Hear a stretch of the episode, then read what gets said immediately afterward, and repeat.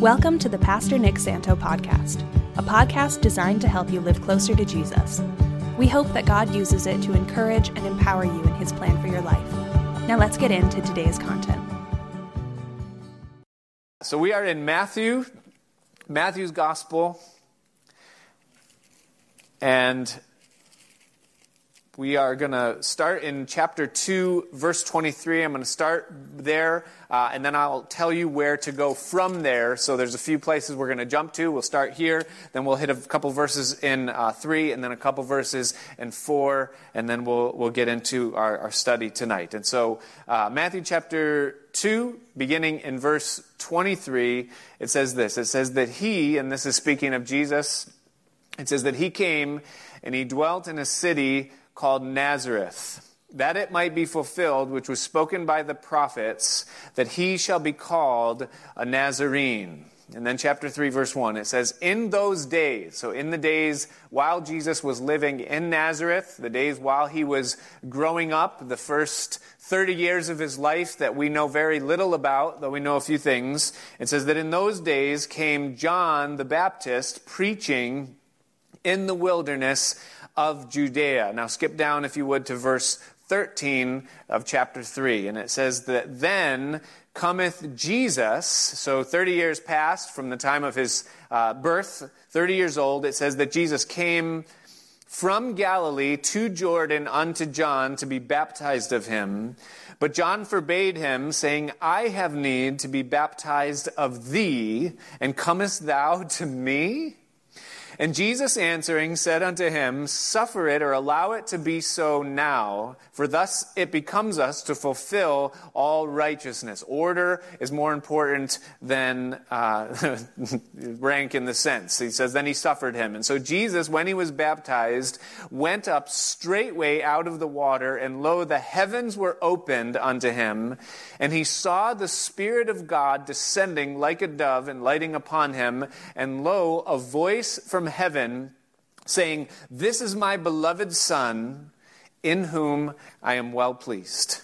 And it says, Then was Jesus, chapter 4, verse 1, led up of the Spirit into the wilderness to be tempted by the devil. Now, if you would skip, uh, please, down to verse 11, chapter 4, and it says, Then the devil leaveth him and behold, the angels came and ministered unto him. So a test uh, ensues. Jesus passes the test. The devil then leaves. The angels come and minister. And then in verse 12 uh, and 13, our final verses, it says that now when Jesus had heard that John was cast into prison, he departed, so he departs from Nazareth into Galilee, or I'm sorry, from Jordan to Galilee, and then verse 13, and leaving Nazareth. And those are the words that I want you to mark in your mind. It's the title of our message tonight. It's Leaving Nazareth. It says, And leaving Nazareth, he came and he dwelt in Capernaum which is upon the seacoast in the borders of Zabulon and uh, Naphtali.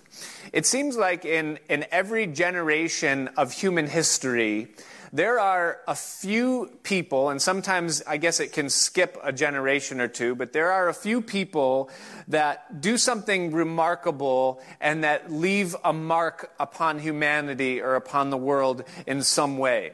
And usually, you know, someone who, who, who invents something or someone who revolutionizes uh, maybe an industry or changes culture, or maybe sometimes it's a political person, uh, hero of some sort, maybe an artist, but, but, but they come in some way and, and they leave a mark. They, they do something, they become great in the eyes of humanity. But usually, we don't recognize them until really they're at the apex, until the point where they make their greatest impact. Until then, they kind of live in somewhat of an obscurity. Oftentimes, even we don't even recognize them until after they're gone. We don't appreciate what they contributed, maybe the art or the, the, the, things that they wrote down or something that they did. We don't even recognize how significant it was until after the person was gone. But when we do recognize them, we celebrate them. We celebrate them for their influence, for their uh, accomplishments. We recognize their talents and their abilities, sometimes even their personhood, the type of people that they were. But somewhere underneath all of what is visible, all of what is appreciated and what is seen, there is uh, uh, underneath all of that, there is a combination of circumstances that converged in an invisible place to produce the things that we admire. There, the, the, oftentimes, the, the things that we appreciate, that's only the tip of the iceberg. That's only the visible. But there's a whole world of things underneath of that that made them what they became. Now, there is no one who has impacted the human race more than Jesus Christ. And of course, we know that he was God. He had a little bit of an edge. But the mystery and, and kind of the thing that we, we struggle with trying to figure out is that what he did, he did as a man. He removed himself of his deity, and he lived really as an example. He wanted not to be something that, that was unreachable, but really to be an example. And there was no one that made a greater impact on humanity than Jesus himself. And so, as he did things as a man, what we recognize is that there was 30 years of Jesus' life that we really know very little about. The Bible doesn't record much about it. Now, what we do know about those 30 years, a couple of things. We knew that he grew up and he lived for the greater part or most of that time in this city called Nazareth. And I find it interesting that the name Nazareth, the word Nazareth, it actually means separated. You recall maybe in, in, if you've heard the Old Testament story of Samson how Samson had upon him, he had this thing called the Nazarite vow. And the whole idea behind it is that you were separated. There was something that made you distinct or something that made you different. You were separate from the masses of the rest of humanity in the way that you did certain things. And, and Matthew points out that Jesus lived in Nazareth and that that was appointed by God that he would be from there. And I believe intentionally that for this 30 years, there was a separation, that Jesus was living in this place of obscurity. We also know that in his early childhood that there was a little bit of instability. They moved around some. They went obviously down to Bethlehem for birth, and then to Egypt for a season, then back into Judea, up into Nazareth. And there was this, this somewhat of an instability, really, in the early years of his physical human life. We also know that he was subject to a little bit of underclassmanship, if you would. They were poor, Mary and Joseph. We know that because when they brought the offering to the temple to dedicate Jesus, there was two options. There was the rich people, normal people option, and then there was the poor people option. You just had to bring a couple of birds. And that's what Mary and Joseph brought. They brought the couple of birds, and thus it reveals that they weren't well off you know, it was kind of a struggle for them in those early days. They probably didn't have much help from family, being that Mary's reputation was already kind of tarnished by this story that this child supposedly was immaculately conceived. Joseph, probably ostracized somewhat from his family because he went through with the, the marriage, even though there was this controversy behind it. And so there was a struggle. There was an instability in their household. We also know that it was a large family. We see that Jesus had about five siblings. They're listed later on in, in the story. And so you put all of this together and you can kind of get an idea of what at least the early part of Jesus' earthly life was like. It probably was somewhat challenging on the human physical level. Another thing that we know about the 30 years that Jesus lived in Nazareth is that we know that at the age of 12, Jesus was, for all intents and purposes, at least according to human standards, he was ready to go. He was ready to launch. You know how sometimes today you hear about someone who ha- has adulting issues? They're living at home way too long, into their 30s, sometimes into their 40s. That wasn't Jesus. At the age of 12, he wanted to launch. They were in Jerusalem for a feast. Mary and Joseph packed up and went home. Jesus stayed behind. He wanted to start. When Mary and Joseph came to say, What on earth are you thinking?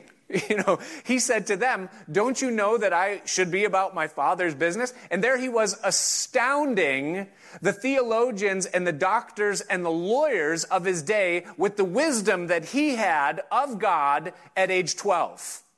So he was ready in the sense of that he had his degree, that he was competent, that he felt confident, and he wanted to go. He was ready to go. The only problem with that is that it wasn't time for him to go yet. And that it wasn't the will of the Father for his ministry to start yet. In God's mind, there was 18 more years of experience in Nazareth in obscurity, in the shadows, in invisibility. 18 more years of things that we have no idea God was doing in him for whatever cause, that it wouldn't be until the age of 30 that he would finally leave the place of separation and begin his earthly ministry the time when he would be presented by the Father to the world. We don't know what it was like. We don't know what it felt like. What did it feel like for Jesus to be in that place, knowing his purpose, feeling ready to go, but yet not being released yet in the will of God? We don't know what that feels like until you've been there. Have you been there? Have you ever been in a place where you feel like you're ready for something, but it isn't God's timing yet? Or the door isn't open yet? Or it doesn't happen yet, at that point you begin to maybe relate just a little bit to what it might have felt like for Jesus to have to feel that in the will of God at that period of his life. Only God knows why Jesus had to wait, what was going on in his spirit, in his life, what God was doing in the physical man at this time, the spiritual man, the Son of Man, that he would have to wait until the age of 30. But there are two things, as we look at the text that we read here, there are two things that were realized at the end of this period of separation and before his presentation. There's two things that are said of Jesus that are absolutely true that happened after separation, before presentation.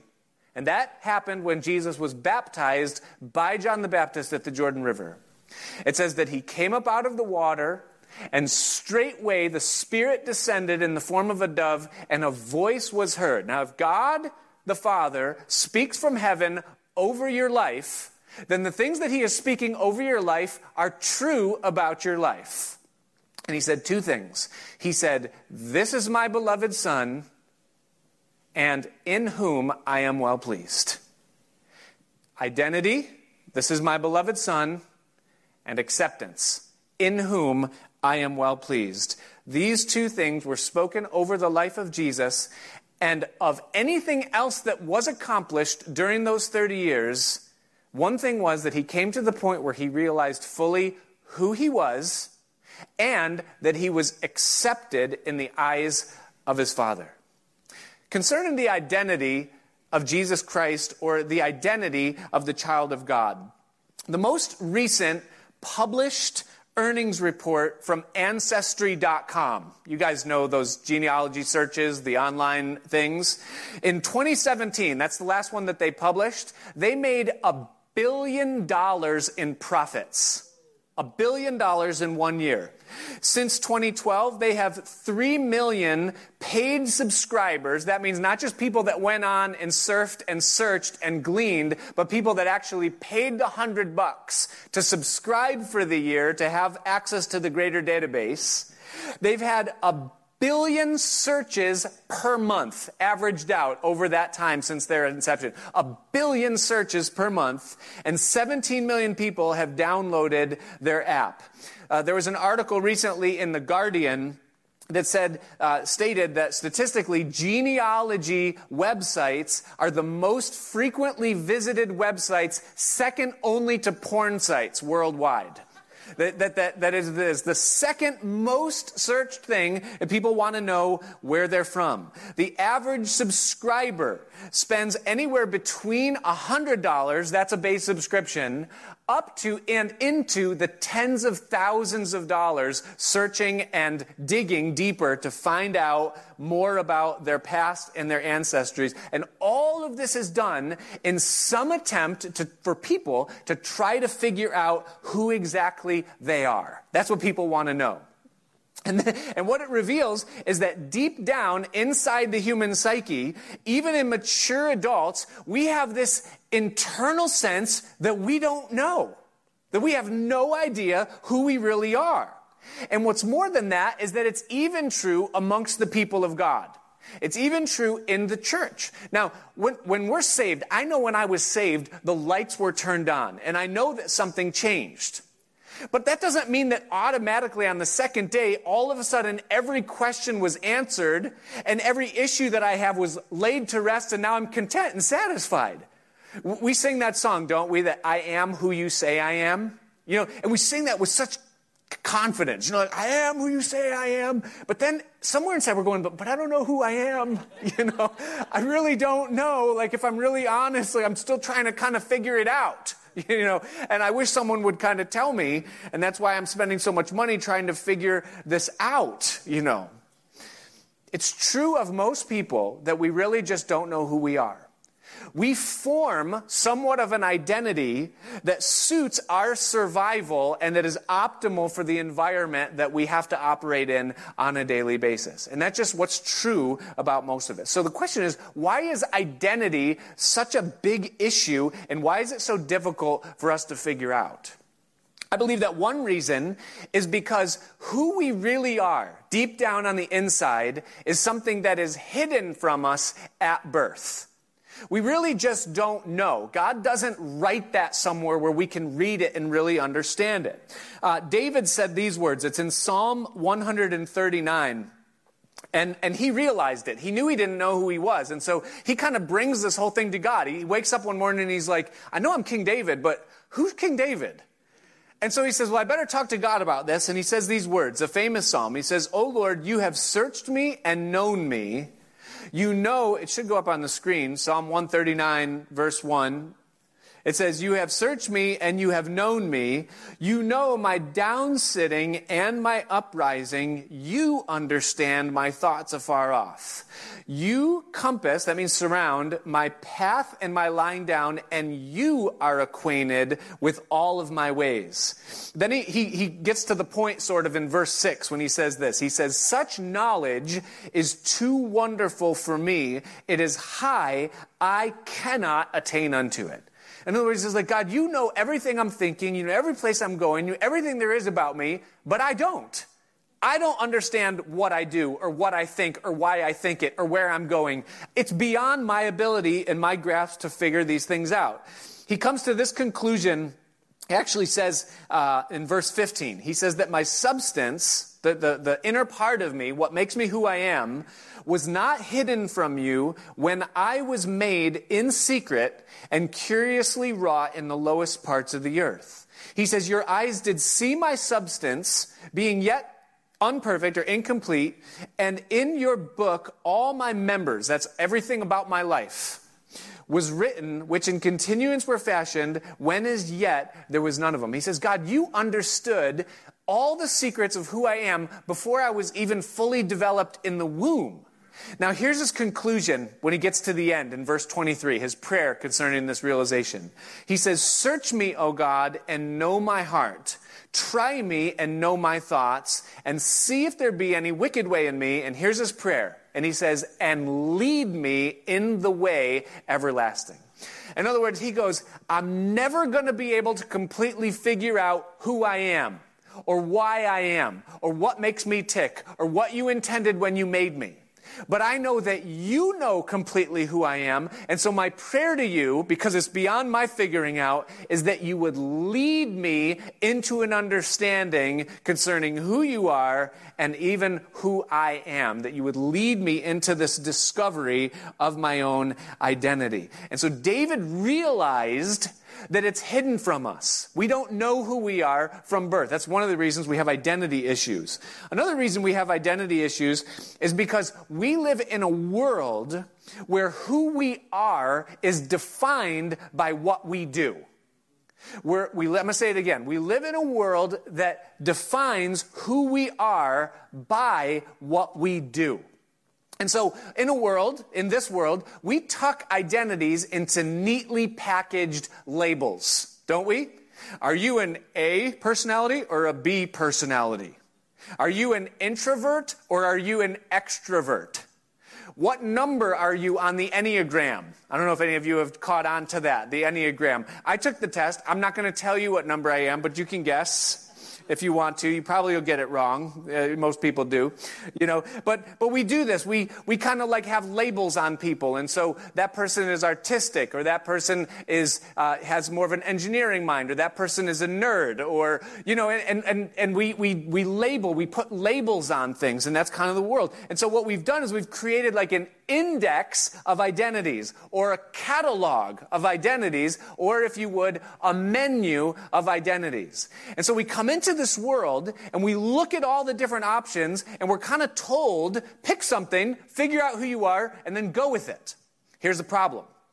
Problem is, the human soul is a lot more like a large pantry than it is like a menu. And so it's not like I look inside and I go, okay, I'm spaghetti. No, it doesn't work like that. There's some, there's some fine starch flour in there and a little bit of tapioca and a couple of bay leaves. And there's all this kind of stuff. I don't even know what it is. And you're telling me to take all of what's in this pantry and make something that I see out there on that menu. And sometimes the stuff in here doesn't jive well to create something that's on the index menu that's out there. And that's a problem for me. Because I can maybe make something with what I've got that looks like something out there, but it's not really what's out there because that's just not what's inside of me. And so now I have identity issues because I feel like I have to fit into one of the labels that's been provided for me, but I don't really have what it takes to be that because that's not who I am internally.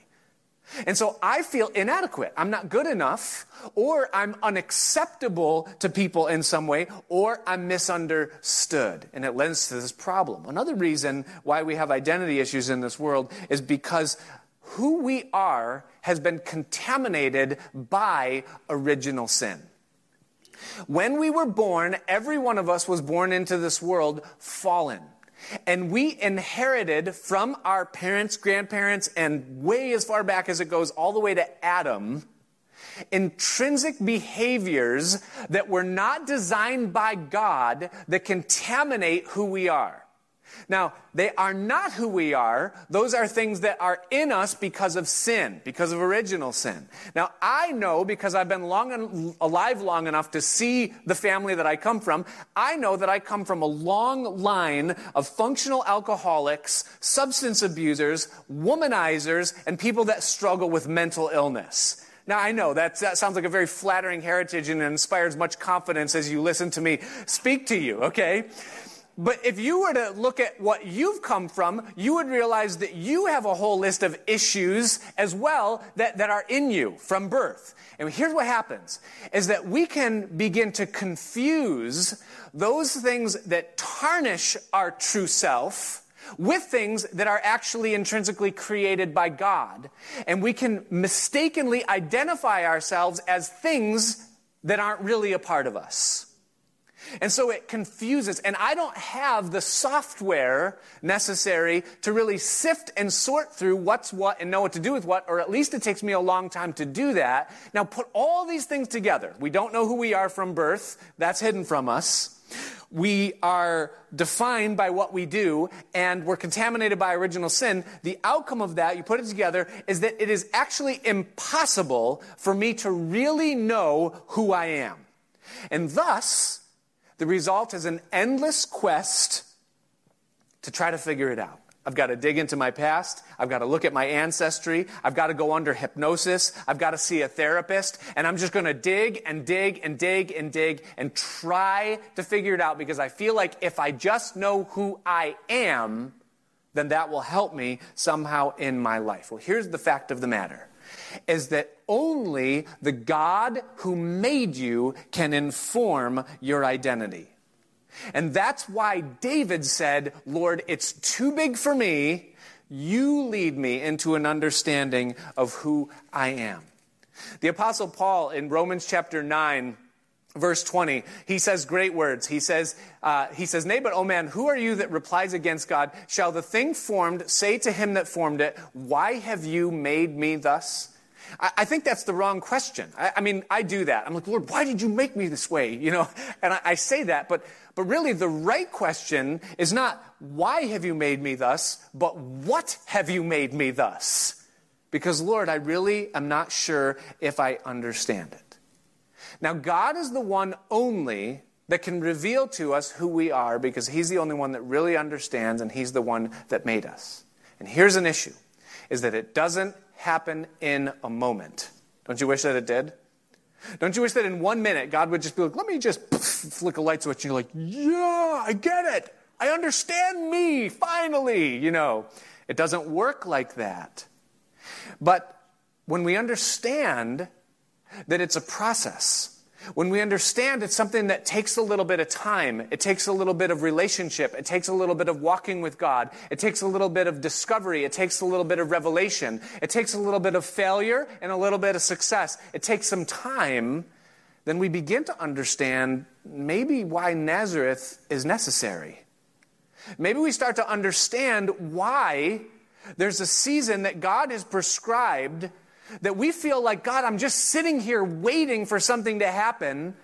And, and, all of me feels ready for it, even though maybe I'm not exactly sure what it is, but I'm, I want to, but I'm, why? Lord, I know what?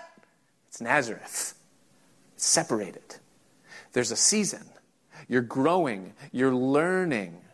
Because God is doing things in your life right now that are helping you to understand that. One name that has kind of resurfaced as of late, a blast from the past for every single one of us here, is the name Fred Rogers. That name resonate with any of you? Beautiful day in the neighborhood. It's a good feeling to know you're alive, you know? And about 20 years after his death now, people are starting finally to realize, like, wow, that guy was pretty cool for as nerdy as he was, you know, Mr. Rogers with the zipper and the shoes and the whole thing, you know?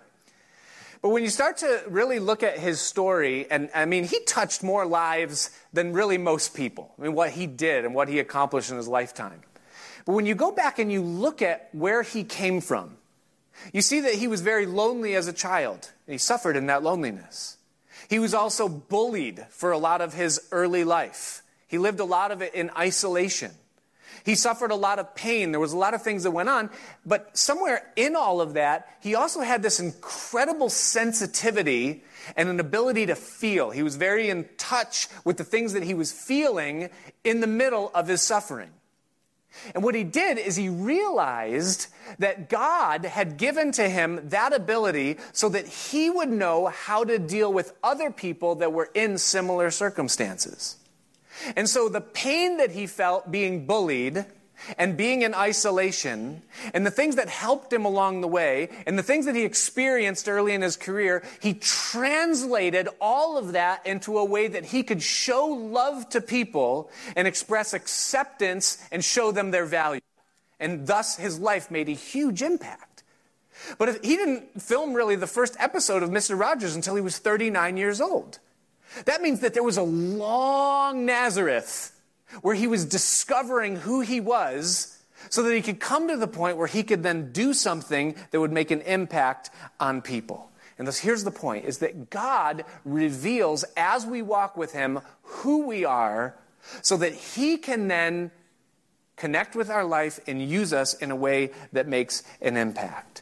And so I must let God inform my identity. Now, the other half of that, which can be equally as hard, is that I have to embrace my identity.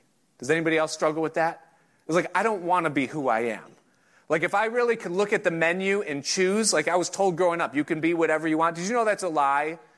You can't be whatever you want. I, no matter how much I ever want to be like a ballerina dancer, it's just not going to happen. That's I've searched this pantry. It's not there. There's a lot of things that I want to be. I'm never going to be. I'm never going to be cool. I wish I was. I'm never going to be a strong person. You know, the one that comes in the room and just knows how to command it. I wish I was, but I'm just not. That's not in me. I'm not cool like that. I want to be high capacity. One of those people that can do 50 things well. You know, you know who they are? Don't they drive you cr- they drive me crazy because I'm just jealous, you know, that they can do that. And I want to be funny. I want to be able to like be witty and humorous and crack jokes that I haven't planned and thought of for four years before I, you know, whatever, or heard from someone else. I, I, there's a lot of things that I want to be. They're just not in there.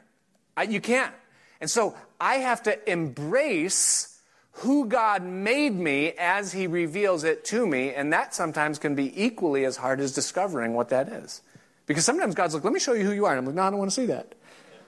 Lord, if it doesn't if it doesn't translate into like MVP of something, then just show me something else. Give me showcase number two, you know. But we have to embrace it.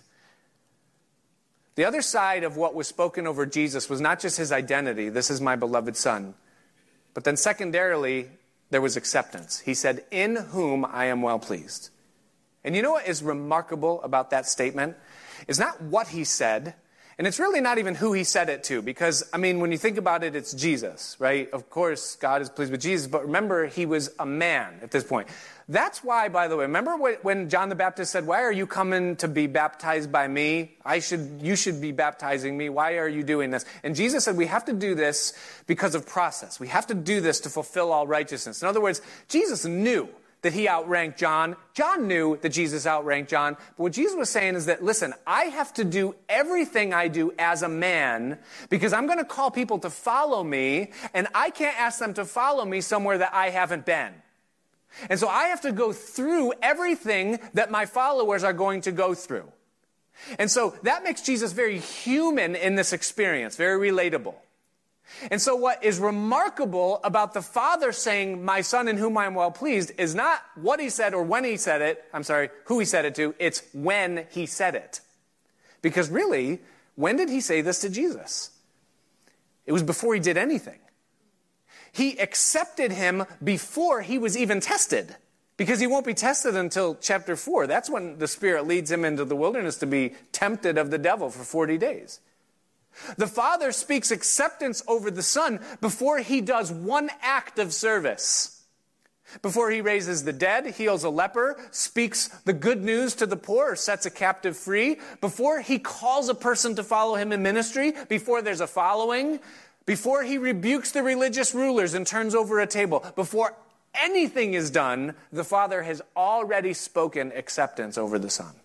And that is hugely critical to understand the timing of it. Because with God, acceptance is not based upon outward conditions. It's not based upon social conditions. It's not based upon how well we do on the test, how well we measure up against others. It's not about what we've done, what we're doing, or what we've accomplished. God front loads acceptance upon those whom He's called. Those that belong to his son, God has front loaded and spoken acceptance over their life. Romans chapter 5, verse 8 says this it says that God commends his love toward us in that while we were yet sinners, Christ died for us. And then in verse 10, he says, For if when we were enemies, we were reconciled to God by the death of his son, much more being reconciled, we shall be saved by his life. And here's the point is that the acceptance of God over our lives is something that is front loaded from the moment we put our faith in Jesus Christ. It is not dependent upon how well we do on the test or what happens after that point. God loves us because we are born again in Christ, and therefore we are accepted by Him. And that is so important to understand.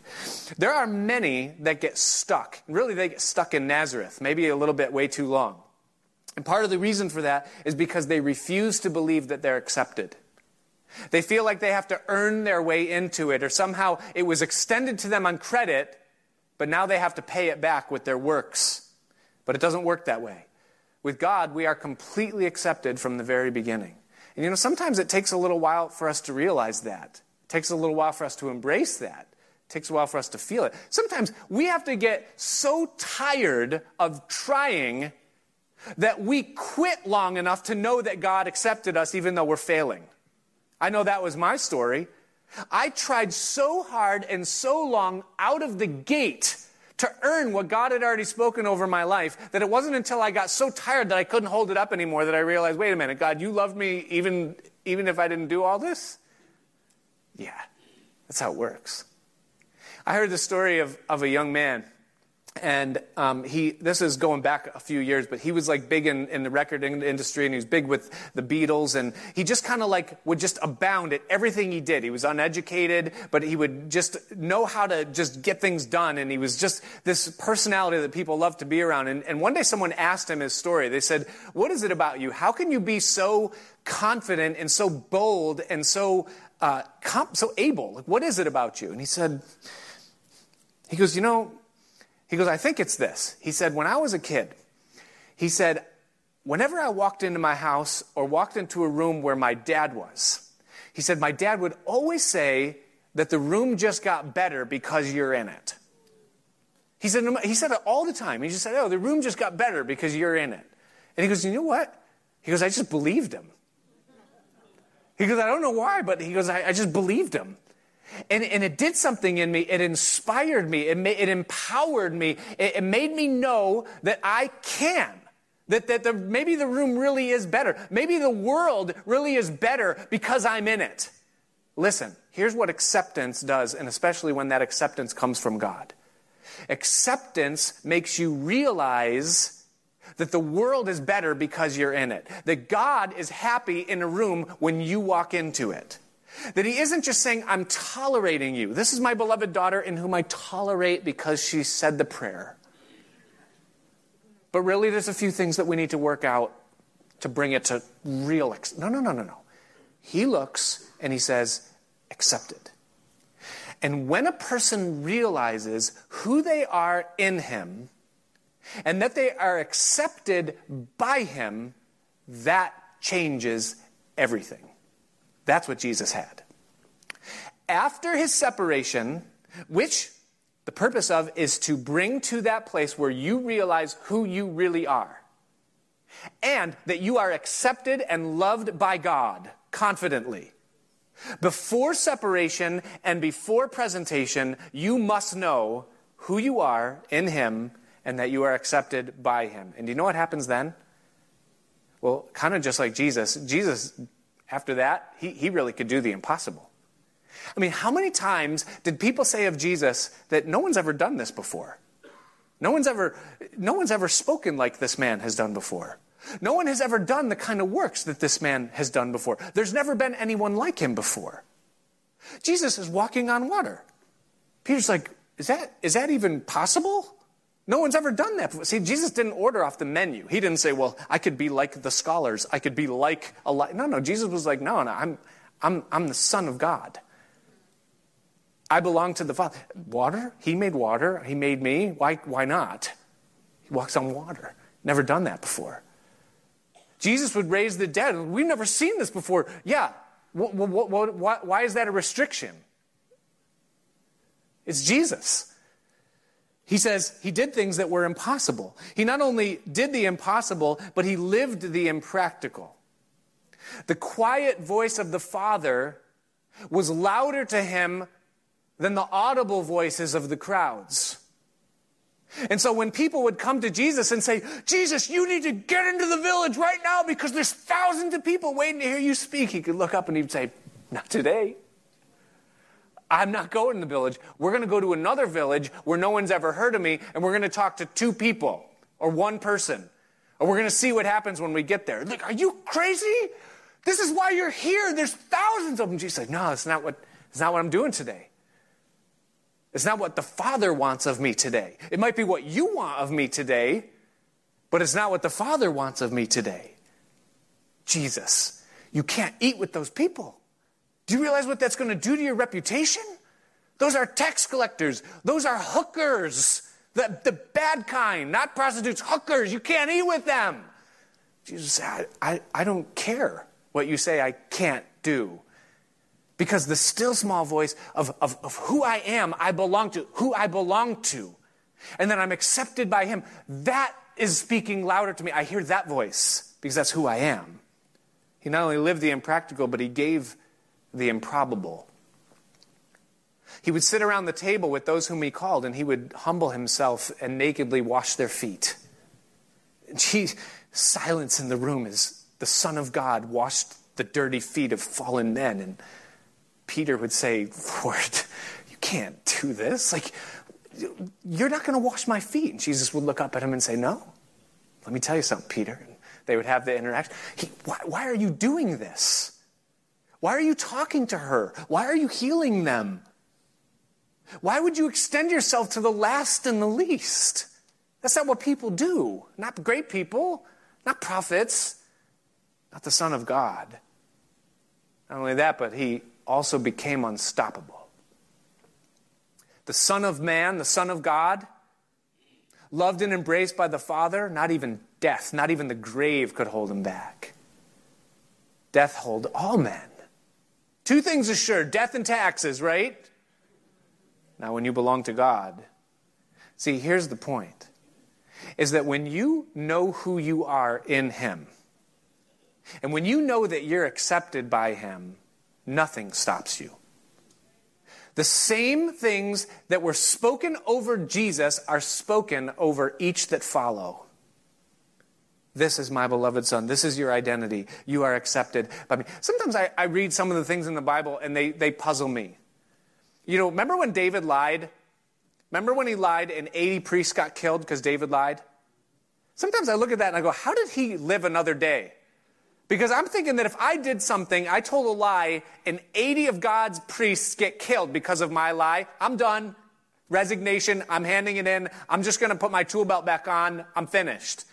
But not David. He's like, no, I'm going to keep going. A little while later, he backslid. He led his men into some foolish battles. He completely just kind of gave up on God and took things all into his own hands. And the byproduct of that, in this little village called Ziklag, all of his men's wives and children were taken, kidnapped as slaves, and all their stuff was burned. And all the men looked at David and said, Oh, you are so dead. We're going to kill you. And, and, and, and I would be like, Oh, yes, just do it. Do it quickly. Make sure you hit the big nerve, or make sure the bullet goes in the right place. Like, just don't miss. Please, I'm done. I, I did this. It's my fault. But not David. It says he encouraged himself in the Lord, and he says, All right, God, you want me to go get these things? Let's do it. He said, Come on, guys, let's go. And sometimes I look at that and I go, How did he do that? Because I couldn't do that. I would just be like, this is punishment. I'm done. I'm finished. Do you know how he did it? Because he knew he was accepted. He knew who he was in God, and he knew that God wasn't finished with him, even if he made a mistake.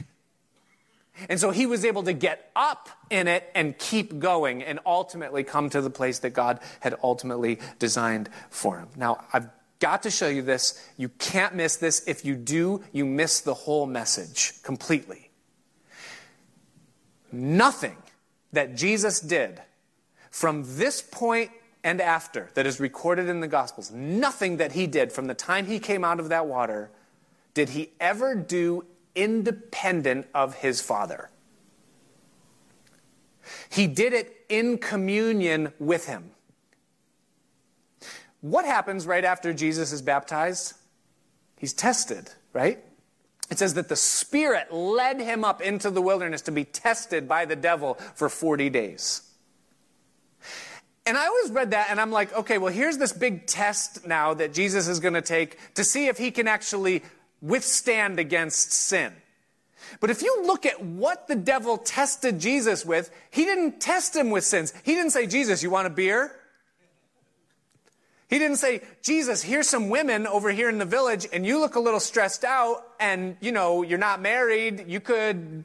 He didn't. There was none of that. Do you know what he said? He said, if you are the Son of God. Oh, if you're the Son of God. Oh, your identity. Who you are in Him my beloved son if you are if you are really the son of god then turn these stones into bread now here was what the devil was trying to get jesus to do he was trying to get jesus to act independent of his father he knew at this time it's not his will for me to eat food, and so for me to use that power apart from his direction and will to do something for myself, that would be independence. It would be a compromise to who he says I am. I belong to him. That was the test. Now, how do I know that? Because in just a few short months, Jesus is going to create enough bread out of thin air to feed a multitude of 5,000 people. Which means there was nothing wrong with Jesus using his ability to make bread out of nothing. The issue was will you act independent of God? If you're the Son of God, then throw yourself down from the pinnacle of the temple and everyone will see that you're amazing and they'll glorify you in this whole thing. No, no, Jesus says, no, I don't serve that audience. My acceptance doesn't come from what people think of me. My acceptance comes from what my Father says about me. See, what's at stake here is not if Jesus can survive a fall from the pinnacle of the temple. He's going to survive a death and rise up out of the grave. What's at stake is will he operate independent of the Father in who God says he is and where his help or his acceptance comes from. If you bow down and worship me, then all the kingdoms of the world will be yours. I'll give them to you. I have the authority to do it. Jesus look at him and say, guess what? All the kingdoms and authority of the world is going to come. But I'm not going to do it independent of my Father. See, the testing that Jesus went through was not about is he going to drink a beer or is he going to succumb to sin in some way? The issue is will you live independent of communion with the Father? Will you compromise who you were made to be for the sake of doing what you want? Do you realize that's the whole thing of what happened in the Garden of Eden? When God said there's two trees, and He said, Don't eat from the tree of the knowledge of good and evil, the, the temptation was not to eat it or, or whatever. The temptation was, You don't need God. You can do this by yourself. It's desirous to make one wise. You'll know good and evil. You don't need to depend on God. You can do it. You can do it. You do it. Take it into your own hands. And you know what's amazing? Is that ever since Adam and Eve ate that fruit, from that point on, they were separated from God, and that's when the identity issue started. From that moment, all of mankind is going, Why am I like this? Why am I doing this? Why do I think this way? Why don't I fit what everything else is telling me? What's wrong? Ancestry, psychology, therapy, hypnosis. He didn't do anything independent of God. He would do even greater things.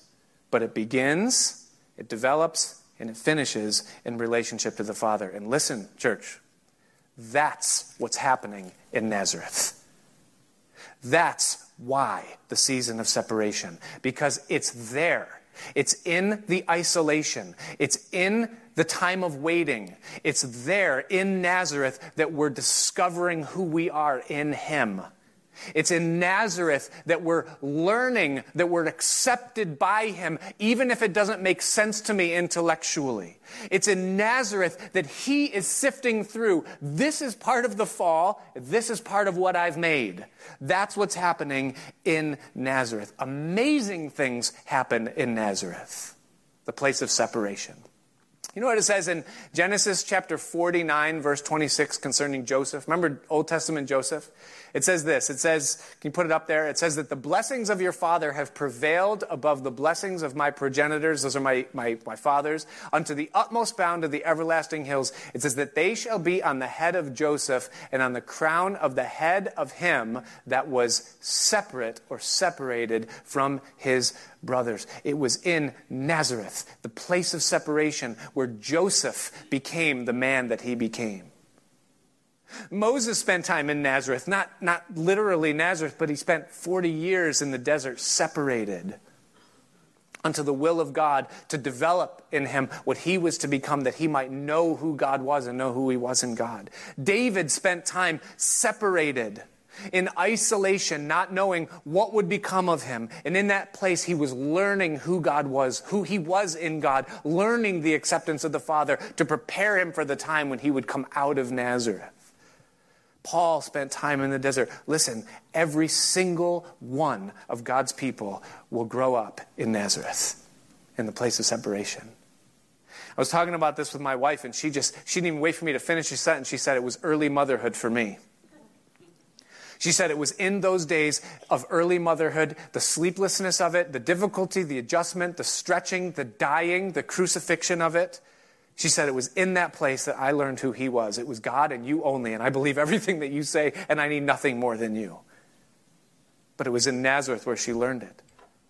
I have a daughter who's going to turn 15 tomorrow, and I don't know anything more Nazareth than 15 because there's nothing to look forward to when you turn 15. You're watching every one of your friends get their license and get jobs and make money and do fun things, and you're sitting there 15. You can do nothing. It's Nazareth.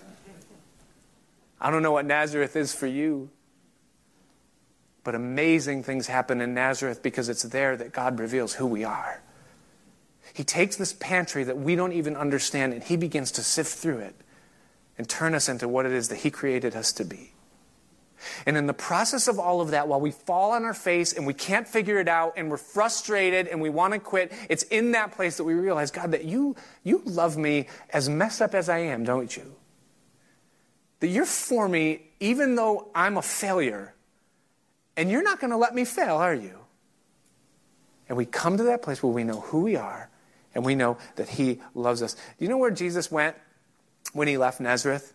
It says that He came to Capernaum. It says that in chapter 4, verse 13. It says that He left Nazareth and He came to Capernaum. Do you know what Capernaum means? It means the city of the Comforter. Do you know who the Comforter is?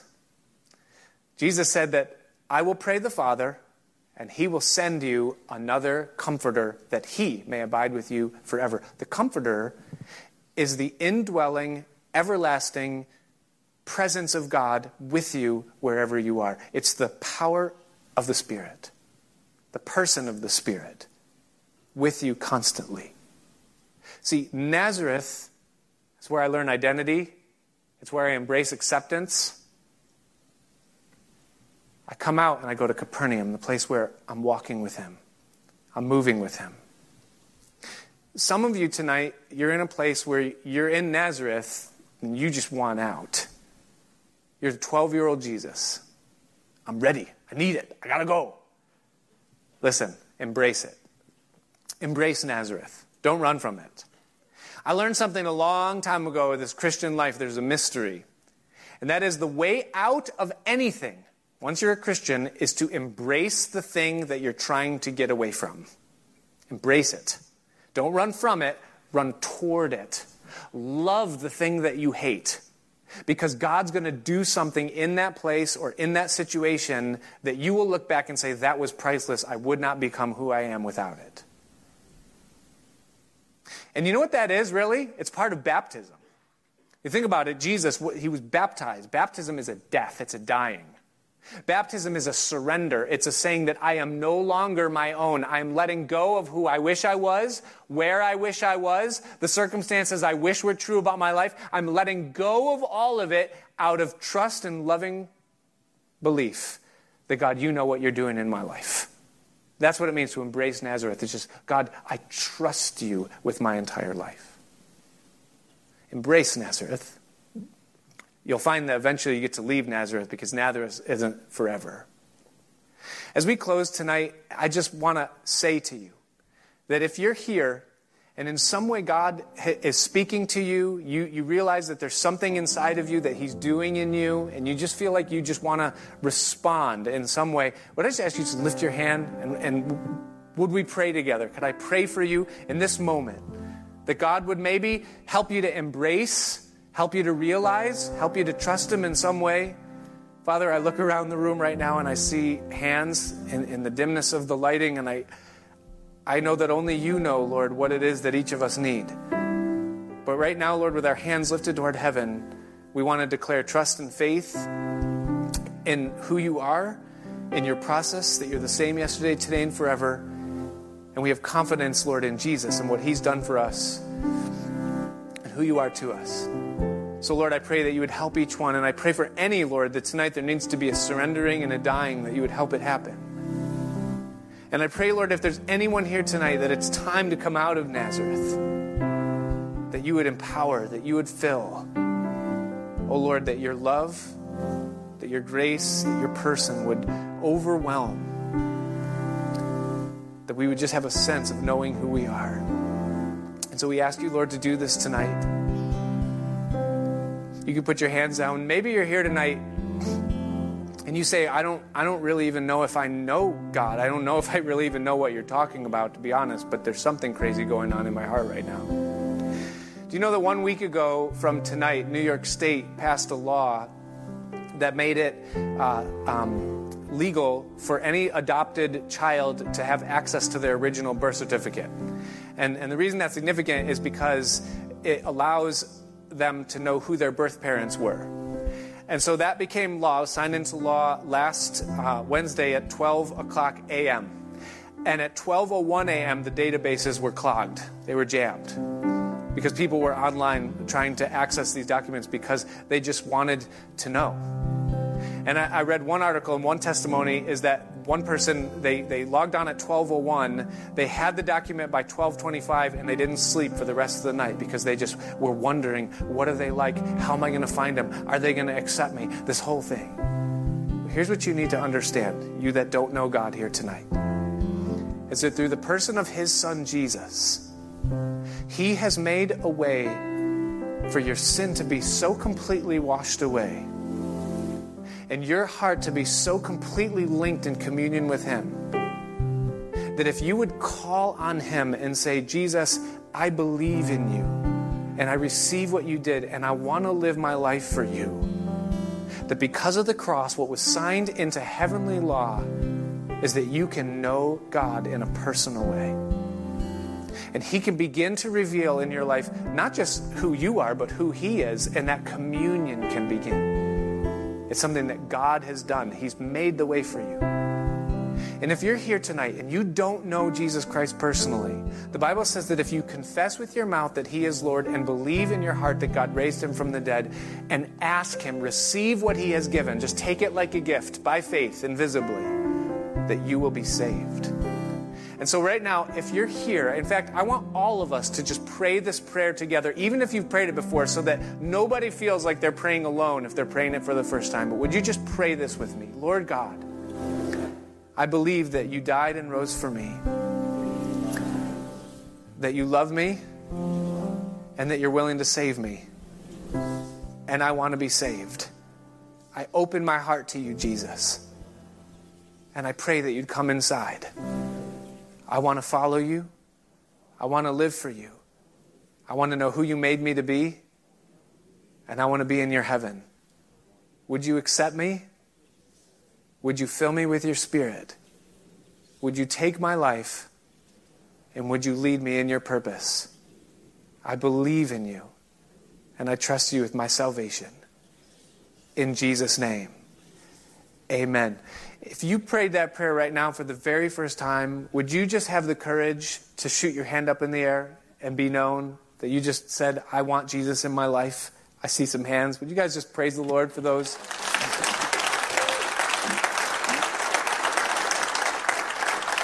And let's stand together and sing this last worship song as we close the service. Thanks for joining us for the Pastor Nick Santo podcast. To regularly receive these teachings, be sure to subscribe so you can get it automatically when it's released.